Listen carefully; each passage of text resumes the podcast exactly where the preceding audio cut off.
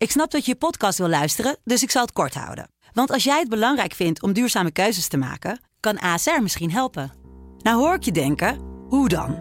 Nou, bijvoorbeeld bij het duurzaam herstellen van schade. Of de premies die we beleggen volgens ons duurzaam beleggingsbeleid. Dat bepaalt waar we wel en juist niet in investeren. Wil je meer weten over welke duurzame keuzes ASR maakt? Ga dan naar asr.nl slash duurzame keuzes. ASR doet het. Zo, dan kan je nu lekker naar je podcast luisteren. Zo doet zij dat, de podcast van Vrouw. Mariket Hart en Sabine Leenhout zijn vrouw-vrouwen van het eerste uur. Maar hoe doen zij het eigenlijk? Nou Marieke, wij gaan het vandaag hebben over preutsheid. In ons voorgesprek um, kwamen we er al achter dat wij dat uh, allebei op een uh, andere manier interpreteren. Ja, dat klopt. Waarom hebben wij dit onderwerp? Nou, uh, als het bij vrouwen, als we het met onze lezeressen op, op de website gaan hebben over... lig jij nog wel eens topless? Wat vinden we van het programma Bloot Gewoon? Hè, over seksuele voorlichting aan kinderen op tv. Of over uh, hoe preut zijn wij eigenlijk. Dan uh, maakt dat altijd heel veel tongen los. Dus vandaar dat we dachten het is een actueel onderwerp. En het is leuk om het daar een keer met elkaar over te hebben. Want hoe zie jij dat? Ik koppel preutsheid met name aan seksualiteit en een overkuis gedrag. En dat, dat is dus ook wel de relatie tot je eigen lichaam. En ehm, maar, maar bij mij zit seks er wel een beetje aan. Zo, zo zie ik het een beetje.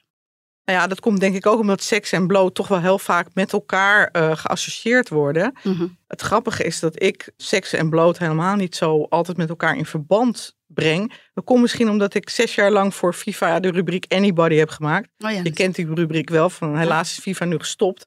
Dus dat waren die uh, foto's van uh, blote vrouwen zonder hoofd, die zonder gêne over hun eigen lichaam spraken.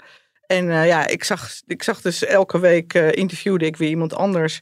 En ik merkte ook bloot slaat dood. Nou, dat had, was het voor mij ook wel, want ik vond er niks seksueels aan, aan al die blote lijf. Ik vind eigenlijk, als iemand zich mooi aankleedt, vind ik eigenlijk sexier om dat woord maar te gebruiken mm -hmm. dan om iemand helemaal naakt te zien. Overigens wel jammer dat die rubriek stopt, want ik denk wel dat het goed is dat mensen zich bewust zijn van hoe een er eigenlijk uitziet. Mm. Want anders krijg je van die rare verwrongen beelden van mensen die alleen maar uh, bloot op internet zien te kijken en daardoor denken dat alle lichamen perfect zijn. En Ja. als dat van jou niet perfect is, dat er dan iets mis met je is. Ja, ja, ja. We hebben binnen vrouw natuurlijk wel een antwoord uh, op Anybody. Al, uh, al, of nou ja, een antwoord. Iets vergelijkbaars. Waar we dat ook kunnen zien. Maar daar wordt we heel bewust gekozen om ze niet bloot af te beelden. Maar dat is ook omdat die vrouwen met hoofd en al in beeld gaan. En, en je maar heel weinig vrouwen vindt die met hoofd en al, was, in, was bij Anybody ook al. Want die vrouwen hadden voor de helft een andere naam. Ja. Dus blijkbaar is het toch wel echt taboe om gewoon naakt met je hoofd en naam en toenaam op de foto te gaan. Zou jij dat doen? Um, nou ja, in principe zou ik dat wel doen. Het enige waar, wat mij dan tegenhoudt is dat ik niet zeker genoeg ben over mijn eigen lichaam om het helemaal bloot te laten zien. Maar als ik, als ik dat wel zou zijn en de Playboy zou me gevraagd hebben ooit, dan, nou, dan had ik daar wel over nagedacht. Ik vind dat niet erg. Maar is er een verschil dan tussen in lingerie op de foto gaan of in badkleding of naakt? Ja, maar in lingerie op de foto gaan, daar snap ik het punt dan niet.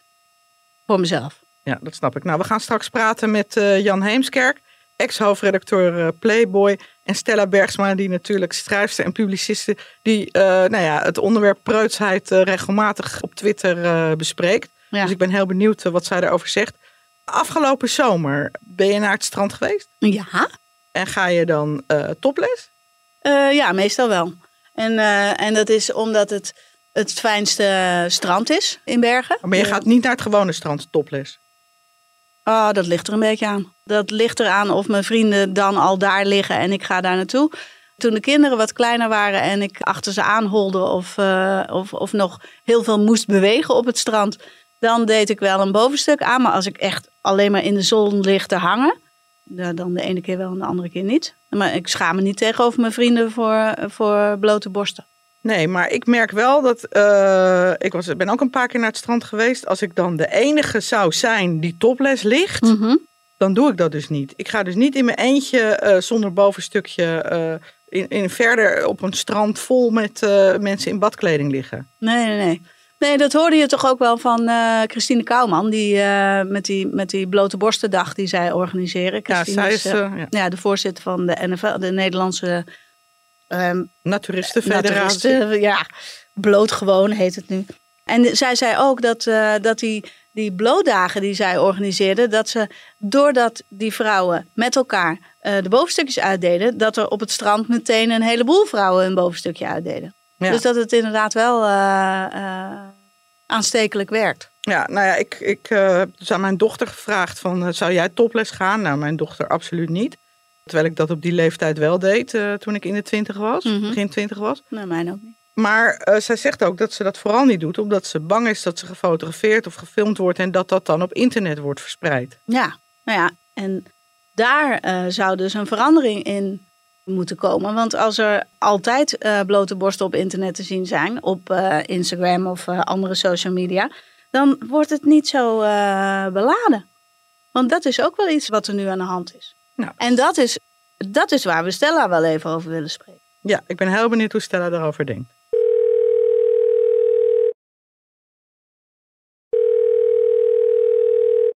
Hi Stella, welkom. Hi. Leuk dat je ons even te woord wil staan. Ja, hartstikke leuk. En belangrijk. Ja, zeker belangrijk. Want ehm, jij vindt er wel wat van, hè? Van die verpreutsing. Ja, ik vind daar wel wat van. Ja, ik vind dat, uh, ik heb daar zorgen over. Mhm. En ja, op zich, ik, heb er, uh, ik schrijf er veel over en ik denk er veel over. Ik vind het jammer dat mensen niet wat luchtiger, vooral met naaktheid omgaan en dat alles geseksualiseerd wordt. Maar wat mijn grootste zorg daarover is, is dat het zwaartepunt dan altijd bij vrouwen gaat liggen. Mhm. En uh, dat het altijd ten nadele van vrouwen is. Veel minder van mannen. En dus het maakt het asymmetrisch, onevenwichtig. En dat, dat is mijn grootste zorg erover eigenlijk. Want als we met z'n allen zouden verpreutsen, ja, vind ik niet leuk hoor. Dat is gewoon niet mijn. Uh, ja, ik vind dat het indruk heeft op onze vrijheid, eigenlijk op onze bewegingsvrijheid. Maar als het, als het gelijk op zou gaan, maar dat is niet zo. Het gaat altijd over vrouwen en wat vrouwen aan hebben of niet aan hebben, of uh, met hun lichaam doen. En dat uh, bevalt me er niet aan. Mm -hmm. Kun je eens wat voorbeelden noemen? Nou ja, het hele gedoe met topless natuurlijk. Hè, dat, is, uh, dat, dat, dat, doet helemaal niemand meer. Doe jij dat nog wel? Nu... Nee, ik doe dat ook niet meer, want, want niemand doet het meer. En, ik, en zo zit ik dan wel in elkaar, want mensen denken misschien dat ik de hele dag loop te provoceren of zo. Maar eigenlijk wil ik helemaal niet per se anderen voor het hoofd stoten. Dus mhm. ik zou dan niet topless gaan, omdat ik, dat ik denk van, oh, misschien dat, het, dat mensen daar, weet ik veel, uh, aanstoot aan nemen of zo. Of, of dat er ongemak, dat het ongemak veroorzaakt. Een ander voorbeeld is ook de discussie nu over uh, uh, jonge meisjes en wat ze op school aan mogen. En ik snap wel dat daar gesprek over moet zijn. Hoor. Dat vind ik helemaal niet, daar ben ik helemaal niet tegen of zo. Ik vind niet dat ze naakt in de klas moeten verschijnen of zo. Maar ik word moe van dat zwaartepunt op het seksualiseren van het vrouwelijk lichaam altijd. Omdat eigenlijk ben je dan als vrouw daar nooit vrij van, van die mannelijke blik. En zo horen, horen we eigenlijk niet naar uh, lichamen alleen te kijken. Want je hebt ook gewoon een naakt lichaam wat gewoon een lichaam is. En wat niet alleen maar seks is. En, wat mhm. ook niet, en ook niet de mannelijke blik bepaalt alles wat jij mag doen in de buitenwereld. Nee. Dus dat ergert me daar heel erg aan. Want ik denk van ja, dat, dat je mag ook gewoon een mens zijn en, en met je uh, gewoon aantrekken wat je wil. Ja. Nou ja, vooral inderdaad omdat dan meisjes die inderdaad in met naveltruitjes, spaghettibandjes, korte broekjes worden daarop aangesproken. En jongens heel vaak niet. Die... Nee, jongens helemaal, helemaal niet. En ik zou dan denken, ja, wat, wat is er precies aan de hand met onze maatschappij? Dat we op die manier alleen naar vrouwen kijken. En hoezo kunnen vrouwen zich andersom wel inhouden als een jongen een korte broek aan heeft? Is het dan zo dat die meisjes te bloot gekleed zijn? Of zijn we eigenlijk, dat, ik hoorde iemand dat zeggen, dat vond ik heel mooi klinken naar het probleem toe aan het corrigeren. Als je die meisjes beperkt in wat ze aantrekken, moet je het misschien niet veel meer hebben over dat mannen denken dat ze zich niet kunnen beheersen als ze een stukje, als ze een centimeter uh, blote huid zien. En helpt het om die huid dan te bedekken? Want dat geloof ik helemaal niet. Ik geloof helemaal niet dat naakt bedekken helpt voor het eigenlijk het mentale proces dat je dat seksualiseert. Dat heeft eigenlijk niets met dat naakt te maken, die seksualisering. Dat heeft veel meer te maken met hoe we naar dingen kijken. Mhm. Dus het is geen oplossing. Nee. En dat is zeg maar onze, dat klinkt heel uh, gechargeerd, het is ook gechargeerd, maar dat, het is onze burka. om je bezig te houden met wat een vrouw aan heeft. Ik snap dat er een grens is, een soort ondergrens, dat we niet allemaal naakt, als we moeten functioneren en leren op school of op straat of weet ik veel, dat we niet allemaal naakt kunnen eh, rondlopen, dat begrijp ik. Maar om een soort van nadruk op te leggen en daar zo mee bezig te zijn, wat, wat vrouwen met hun lichaam en met hun kleding doen, dat is niet reëel, vind ik. Ja. Het is, het is inderdaad naar het probleem toe corrigeren. Want we hebben het nooit over die mannen die dan overal zo geil van worden dat ze niet meer kunnen functioneren. Dat is, ja. ja, maar dat is toch eigenlijk bullshit? Ja, ja, absoluut. Maar hoe, hoe denk je dat die uh, verandering, uh, hoe denk je dat dit tot stand is gekomen? Komt, ja, dat, komt het door nou ja, internet? Ja, er zijn verschillende meningen. Uh, ik denk, ik denk naast verschillende meningen dat er ook echt verschillende aspecten zijn. Internet speelt een rol. Uh, je kan zeggen, andere culturen spelen ook een rol die daar anders mee omgaan. Maar dan vind ik het wel gek dat wij daar helemaal in meegaan in plaats van dat we iets tegenover zetten. Dus mensen zeggen van het heeft te maken bijvoorbeeld met islamisering. Dan denk ik ja, oké, maar waarom gaan wij daar niet tegen in dan? Waarom gaan we daarin mee? Dat is niet een logische reactie eigenlijk. Dan zou je zeggen van het, het heeft invloed op onze manier van leven. Nou, dan moeten we onze manier van leven daar tegenover stellen. Een ja. andere verklaring is, er was een uh, deskundige, een cultuurhistorica die ik sprak en die zei, eigenlijk gaat het altijd in golfbewegingen. Dus ja, met andere woorden, ze zei niet echt, maak je er niet zo druk over, maar ze maakte me wel iets kalmer daarmee. Mm -hmm. Omdat ik dacht van, nou ja, oké, dat is, het is ook een, het is een reactie van de maatschappij op dingen, maar de, uh, het is bijna nooit een heel positieve reactie om een soort van terug te grijpen naar veiligheid en oude waarden. Zo heeft te maken met dat, dat er veel onzekerheid is in een maatschappij. Mm -hmm. Dat kan ook zijn economische onzekerheid. Of, en, ja. en in het geval van internet is het ook zo dat alles eigenlijk uh, nu, ja, dat je alles kan zien van elkaar. Dus dat we onszelf een beetje proberen te beschermen. Ja, dat zijn zo wat. Uh, je kan de veramerikanisering er de schuld van geven. Mm. Maar wat ik, een, wat ik een gekke tendens vind, is die ontzettende seksualisering van alles. En aan de andere kant de preutse reactie erop. Ik vind dat niet een goede manier van uh, met dingen omgaan. Ik vind dat het echt on, voor ons allemaal uh, nuttiger zou zijn om iets luchtiger te doen over het naakt wat we allemaal onder onze kleren hebben. Ja. Helemaal mee eens. Ja. Hey, nou plaats jij zelf uh, af en toe ook uh, weinig verhullende foto's op Instagram, die dan of verwijderd worden of uh, een heleboel reactie opwekken? Ik vind het leuk om mezelf ook een beetje mooi te vinden en dat te uiten, zeg maar. En, ja. en dat is wel door de jaren heen heel erg veranderd hoe mensen daarop reageren. Dat was vroeger echt zo van iedereen vond het leuk. En nu wat ik, wat ik daar wel schokkend aan vind, is als mensen gaan doen alsof wat ik post walgelijk is, met kotsemoties erbij. Zijn het nou meer mannen of meer vrouwen die dat doen? Uh, allebei, allebei. Dat toch, is wel heftig. Ja, hè? toch allebei. Ja, ik weet niet, ik heb ze nooit geturfd. Maar uh, op Twitter bijvoorbeeld heeft het gewoon een soort, veel meer een soort politieke functie bijna. Het, ja, tenminste, dat hoop ik, dat het niet echt over mijn lichaam gaat. Maar dat zijn dan mensen die het niet met mij eens zijn. En die vinden dan meteen ook walgelijk mijn, mijn naakt, zeg maar. Maar ze hebben het wel over mijn lichaam. Ze mm -hmm. kotsen van mijn lichaam. Dat vind ik toch wel, dat het voelt heftig. Ja, snap ik. Ja, erg interessant. Ja, wat ik, nou ja, wat, wat ik dus voorsta zou willen, is dat we allemaal wat meer zouden genieten van onszelf en elkaar en ons bloot. En dat het niet alleen seks is, maar ook mooi. Ook ja. schoonheid. En ja. ook gewoon zelfexpressie en, en plezier en lol. We zouden er, wat, vind ik, wat meer als een kind naar moeten kijken. Die uh, gewoon uh, naakt rondloopt omdat hij zich vrij en blij voelt. Ik word er zo treurig van hoe we ermee omgaan. Ja, want jij ziet, naaktheid is, is niet per definitie iets seksueels, toch? Nee. Nee. En, en ik weet, ben ervan overtuigd, maar echt van overtuigd dat dat seksuele in ons hoofd zit. Mm -hmm. Dus dat dat niet met dat lichaam te maken heeft. Het is niet automatisch met elkaar verbonden. Er is een tijd en een plaats voor seks, zeg maar. En je mag best wel, kijk, het kan wel dat je een foto ziet en dat je die erotisch vindt of zo, maar je, je kan dat ook gewoon voor je houden. Ja. Ja, precies. Bedoel, en dat kan ook met kleding aan, hè? Het kan mm. met, kleding, met kleding aan kan zo sexy zijn. Daarom zeg ik, het zit in je hoofd. Het ja. is, bedoel, ik heb die, uh, hoe heet ze nou, Christine van Gewoon Bloot. Die ja. heeft uh, naturistencampings en zo. En die zegt, daar ben, je bent binnen een dag gewend aan die naakte lichamen en helemaal niet meer met seks bezig. Dus mm -hmm. als wij daar zelf zo uh, hysterisch over doen, dan blijven we juist met seks bezig. Dus ja. dat is precies hetzelfde als in de islam. Als je een burka aandoet omdat je anders met seks bezig bent. Je, op een gegeven moment kan je, kan je het helemaal bedekken, omdat het niet met het lichaam te maken heeft, maar in het hoofd van die ander zit. En hoe meer je het bedekt, uh, hoe meer je aanstoot neemt aan wat je weer ziet. Ja, precies. Dus dat is niet de oplossing. Nee, helemaal mee eens. Nou, mag ik je bedanken voor je wijze woorden. Ja, heel graag gedaan. dag dames. Dag, dag.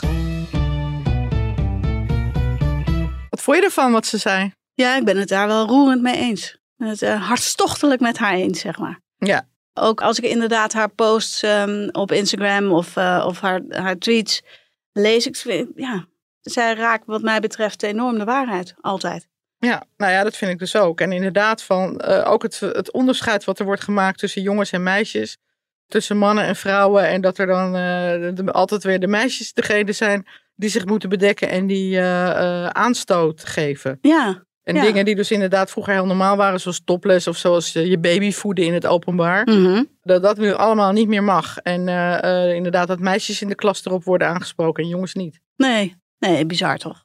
Eigenlijk. Maar we hebben voor vrouwen wel eens uh, voeren we enquêtes uit. En toen is ehm, dat was een enquête over preutsheid. En daarin hadden we een vraag of je aanstoot nam aan vrouwen die met blote borsten op het strand, was dat specifiek, lagen. En er was gewoon 17% van de vrouwen, want ik had alle mannen eruit gefilterd uit de antwoorden, die nam daar aanstoot aan. Ik vind dat vrouwen over vrouwen, vind ik best schokkend. Vind ik, vind ik een groot aantal. Ja, want ik weet nog dat er. Uh, die uitslag van die enquête stond ook op Facebook. Mhm. Mm -hmm. En toen was er ook een moeder die zei van... Uh, ik wil niet dat mijn kind wordt geconfronteerd met de naaktheid van andere mensen. Van andere Mhm. mm -hmm. volwassenen. Hij heeft zelfs mij nog nooit naakt gezien. Waar Ja. ik heel verbaasd over was. Want ik heb mijn ouders altijd naakt gezien. En mijn ouders vertelden vroeger dat zij hun ouders nooit naakt hadden gezien. En ik had dus eigenlijk niet verwacht dat dit dan weer zou gebeuren. Dat kinderen hun eigen ouders zelfs nooit naakt mogen zien. En dus, dus willen die ouders ook niet ja, dat uh, hun kinderen andere topless vrouwen op het strand zien. Ja, dat is, ja, de anno nu is dat, want ik, ik vind dat inderdaad wel een beetje gedachtegoed uit de jaren, nou, net na oorlog, zeg maar. Ja. Dat alles verstopt en bedekt en... uh, en dat kinderen daar wat van krijgen. Nou ja, als, uh, als ze dus andere volwassenen zien. Ook bij het programma Bloot Gewoon inderdaad. Daar was ook heel veel ophef over. Dat kinderen naar naakte volwassenen moeten kijken. Terwijl het idee van het programma is natuurlijk alleen maar... dat kinderen leren dat je allerlei verschillende soorten lichamen hebt. Ja, ja. Ja, want als ze alleen maar naar Temptation Island kijken... dan denken ze dat iedereen uh, uh, uit een modellenkalender gestapt is. En dat klopt ook weer niet. Nee, daar worden ze dan weer zelf heel onzeker van. Het is wel een mooi bruggetje naar het uh, taboe. Het zo doet zij dat. Taboe. Want uh, in het taboe uh, gaan we het vandaag hebben over uh, seksuele voorlichting. hoe zit het bij jou, Sabine? Hebben jouw kinderen jou altijd, om maar mee te beginnen, naakt gezien? jazeker, ja. Ja, naakt, naaktheid werd bij, wordt in mijn ehm, huishouden totaal niet op seks geplakt. nou moet ik wel zeggen dat zodra zij vriendjes en vriendinnetjes uh, uh, hebben te logeren, dat ik niet naakt de trap afkom om naar de badkamer te gaan. Dat ik uh, wel een badjas of zo ja, aandoe, ja, maar, ja, dat, dat maar dat doe ik dan voor die ander. Voor mijn kinderen heb ik dat nooit gedaan. Maar dat was bij jou toch ook? Ja. ja. Nee, ja. tuurlijk. Sterker nog, mijn zoon die logeerde afgelopen weekend uh, bij mij. Ja. Uh, want die woont uh, in een studentenhuis. En die was in de badkamer en ik moest daar wat hebben. En toch ben ik uh, pas naar binnen gegaan toen hij al klaar was. Omdat ik dacht van misschien vindt hij dat wel niet fijn als ik nu uh, binnenkom. Oh, okay. ja. Dus uh, daar verandert dan ook wel iets nu die niet meer thuis woont, moet ik zeggen. Maar praat jij met je kinderen over seks? Ja, ja. En ik heb gemerkt dat als ik daarover vertelde aan mijn vrienden, dat ik dat iets explicieter doe dan dat zij dat deden. Dat zie ik al met, uh, met, met Maarten, mijn, um, nou is zijn relatie met, uh, met zijn dochter, die durft ook, die vertelt ook alles wel. En die vertelt met wie ze zoent en met wie ze, nou ja, die, die is in haar studentenomgeving uh, ook wel lekker slutty summer aan het uh, vieren. En daar vertelt ze wel alles over, maar het is nooit inhoudelijk op seks. Dat gaat dan net te ver. En dat heb ik met mijn kids, nou met mijn dochter, die wel af en toe, maar dat was denk ik vanuit haar wat provocerend. He, dat ze zei, mam, doe jij ook aan standjes? En uh, dat soort uh, tekst toen ze een jaar of 15, uh, 16 was. Maar ik heb meer met, eh, als het over seksuele voorlichting ging, dan ben ik meer bezig met hun gevoelens. Met, met doe je het vanuit, heb je seks vanuit, echt vanuit die plek waar het vandaan hoort te komen, weet je? Vanuit geilheid en lust en, ja. en, en doe je dingen die je, leuk vindt. Doe je zowel met je dochter als met je zoon? ja, en we, kunnen daar ook met z'n drieën hebben we daar ook wel echt grappen over gemaakt. Want uh, nou ja, ik ben een paar jaar geleden gescheiden. kreeg toen een nieuwe vriend. Nou, op, die, op dat moment had, uh, had mijn dochter ook de uh, vaste verkering. Dus nou ja, wij seksten ons helemaal een ongeluk. En dat we dan grappen tegen Noah aan het maken waren van nou... Wel heftig dat jij op je negentiende een slechter seksleven hebt dan je moeder en je zus. Dat is wel gek, want mijn dochter heeft al een paar jaar een vaste relatie en daar heb ik het eigenlijk nooit met haar over. Wel over anticonceptie. Ja. Uh, weet je wel, van wat is nou uh, hormoonhoudend spiraaltje of niet hormoonhoudend spiraaltje of toch de pil of uh, wat dan ook. Maar eigenlijk niet over, hebben jullie het leuk? Terwijl mijn zoon die single is en een slutty summer heeft. Ja. Daar heb ik het veel meer wel met hem ook over. En ook dat ik vind dat hij respectvol met meisjes moet omgaan. Ja, en, ja grenzen moet uh, kennen, weet je wel. En geen dingen moet doen tegen haar wil in. En ik uh, legde vroeger ook altijd een familiepak condooms in het badkamerkastje. Van nou, hier kan je onbeperkt uitpakken. Want uh, de zoon van een vriendin van mij, die werd dus op zijn 24ste vader. oh ja. Zonder dat dat was gepland van zijn ex. Ja, ja, ja. Die de pil was vergeten. Dus dat is natuurlijk heel vervelend. En ben je zelf seksueel voorgelicht? Uh, nou was ik er zelf best wel vroeg bij. Ik ging het eerst voor, voor het eerst met een jongen naar bed toen ik 15 was.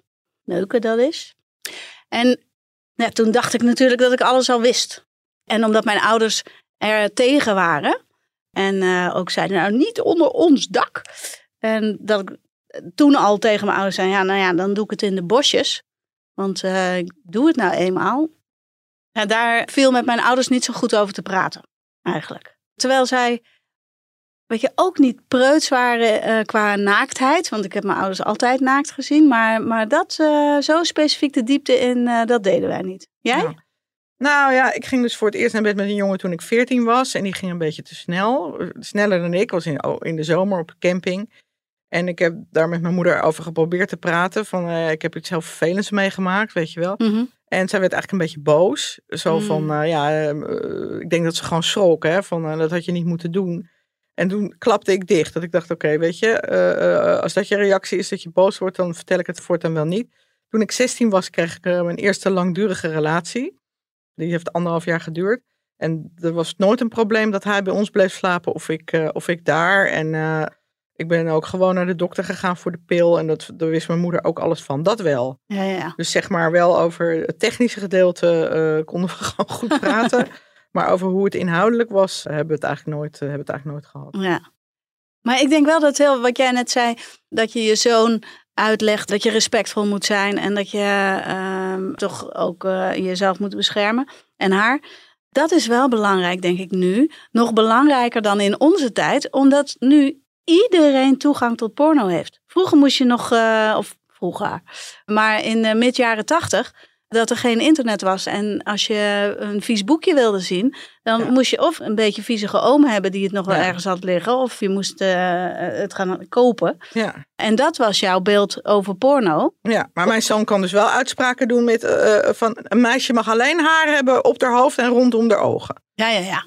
En, maar ja, dat is ook wat hij zelf in bed ziet. Ja, is ook zo. Ja. Maar ik vond het dus wel grappig dat ik zei van, en anders knap je erop af. Ja, dan knap ik daar absoluut op af. Ja. Maar op het moment dat hij gaat zeggen: een meisje mag alleen maar buiten zijn schaamlippen hebben en er mag geen half ons rosbief uitkomen, dan wordt het zorgelijk. Ja. En, daar daarom is het jammer dat anybody stopt. Ja. Want hoe zien ze nou, de, uh, nog uh, hoe gewoon een vagina eruit ziet? Nou ja, door veel seks te hebben met veel verschillende vrouwen. En die gaan dan vervolgens allemaal weer naar de plasjes. Ja, dat, ja, maar, dat te laten doen. Nou, maar ja, dat stukje van de verpreutsing vind ik dus heel zorgelijk. Dat er dus niet meer inhoudelijk daar uh, gesproken wordt tussen jongens en meiden die elkaar nu beginnen te ontdekken. En dat vrouwen dus maar aannemen dat ze uh, zich moeten gedragen zoals ze denken dat mannen willen dat ze zich gedragen. Ja, en inderdaad, dat wij als meisjes worden lastiggevallen door jongens, dat het hun schuld is. Ja, maar ik denk dat Jan Heemskerk uh, hier wel het een en ander over te vertellen heeft. Zo doet hij dat. Vroeger, als ik thuis kwam van school het was mooi weer, zat mijn moeder wel de stopless in de tuin. Ik vond dat nooit zo leuk, zeker niet als ik vriendjes bij me had. Maar die vriendjes hadden geen enkel bezwaar tegen de borsten van mijn moeder en gingen stuk voor stuk netjes een handje geven. Mijn moeder vond het ook de normaalste zaak van de wereld. Waarom zou zij niet in haar blote borsten in het zonnetje mogen zitten? Als iemand daar moeite mee had, was het zijn probleem. Borsten waren de gewoonste zaak van de wereld en die van haar zagen er bovendien een stuk beter uit dan de gemiddelde blote bierbuik met spillepootjes waarmee zij qua mannen dagelijks in het straatbeeld werd geconfronteerd. Tegenwoordig gaan vrouwen niet meer topless. Vanwege de nieuwe preutsheid, zeggen ze. Ik weet niet precies wat ze daarmee bedoelen. En ik denk dat het pure onzin is. Ik denk dat het komt omdat er een slag mensen, meestal mannen, bestaat.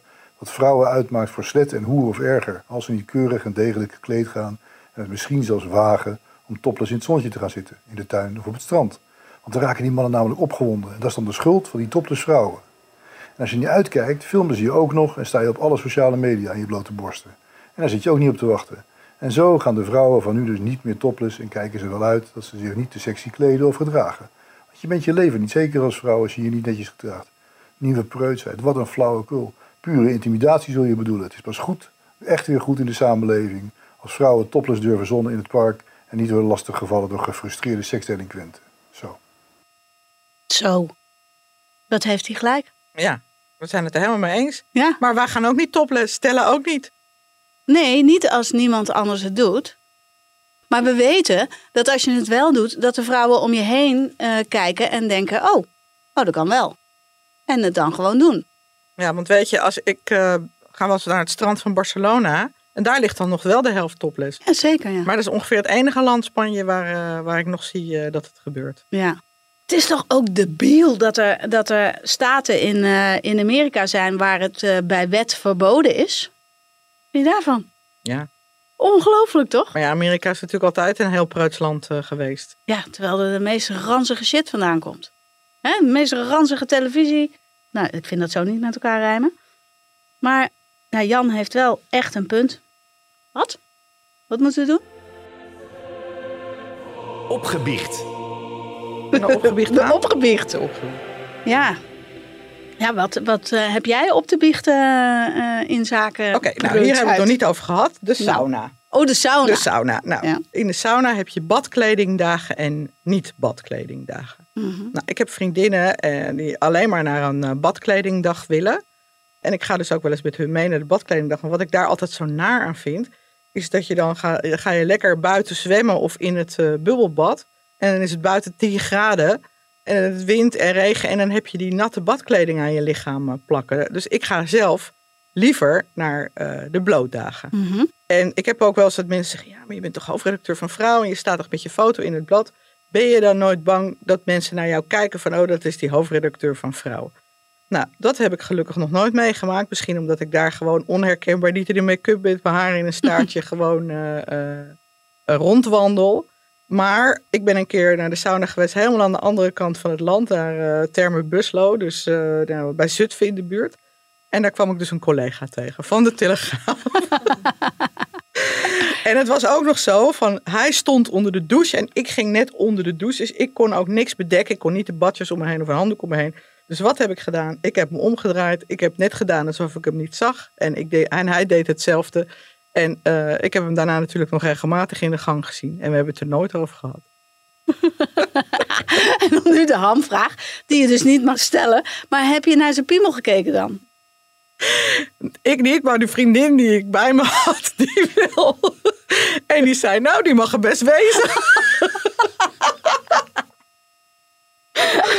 maar ja, dit soort uh, kijk, dan hebben we net een hele, heel verhaal gehouden over dat naaktheid en, uh, en seksualiteit eigenlijk niet bij elkaar uh, horen. En dan, en dan zit dus, dus daar waar het wringt, hè? dus dat je iemand tegenkomt die je kent, daar zit dus wel dat spanningsveld. Ja. Omdat, dat je toch even kijkt. Dat je toch even kijkt en je dan, nou ja, ik weet niet hoe het bij jou zit, maar als ik, als ik daar naar kijk, dan denk ik wel ook hoe het voelt, zeg maar. Oh nee, dat heb ik niet. En zeker niet bij die collega. Oh nee, maar ik kan het dan los van die collega zien dan. En wat heb jij op te biechten? Ja, we, ja bij mij zit, uh, uh, wat ik in het begin al zei, dat preutsheid toch meer met seks, niet per se met naaktheid uh, te maken heeft, maar meer met zedig gedrag en dus seks. Dat ik het dus zo, zo vrij als ik kan denken en zo fijn ik het voor mijn kinderen vind dat ze seksueel actieve wezens zijn en, eh, en het lekker hebben in bed. Zodra ik ze seks hoor hebben thuis, dan durf ik daar dus niks, dan ga ik daar niks over zeggen. Dus ik kan het er afstandelijk dan wel goed over hebben. Maar toen ik laatst eh, mijn dochter eh, een badje hoorde maken, overdag was dat ook. Ik zat beneden te werken en ik denk, wat, hoor ik nu? En eh, dat zij boven lag te rampen tampen met een vriendje. Dan ga ik niet, als zij beneden komt, nog even grappig zeggen, zo, was het lekker. Ik denk dat ik hem, ik hoef dat, zou dat niet hoeven horen. Ik denk dat ik een muziekje aan zou zetten. Ja. ja, ik ging ook even, ik ging inderdaad ook de muziek wat harder zetten. En, en ik had nooit gedacht dat ik zo erin zou staan. Maar ja, ik hoef dat, zo, ik hoef dat sowieso niet zo te horen van andere mensen. Ik ben ook wel eens met een vriendin jaren geleden op vakantie geweest. En dat, zij, dat ik haar elke nacht hoorde rampen tampen in die tent. Zo hard dat ik er niet van kon slapen. Oké. Dan had ik thuis een vriendje zitten en zij had dus een vakantievriendje. Dus er zat ook wel enige afgunst bij. Mooie ja. opgebicht. Ja. Nou, dank voor het luisteren en tot volgende keer.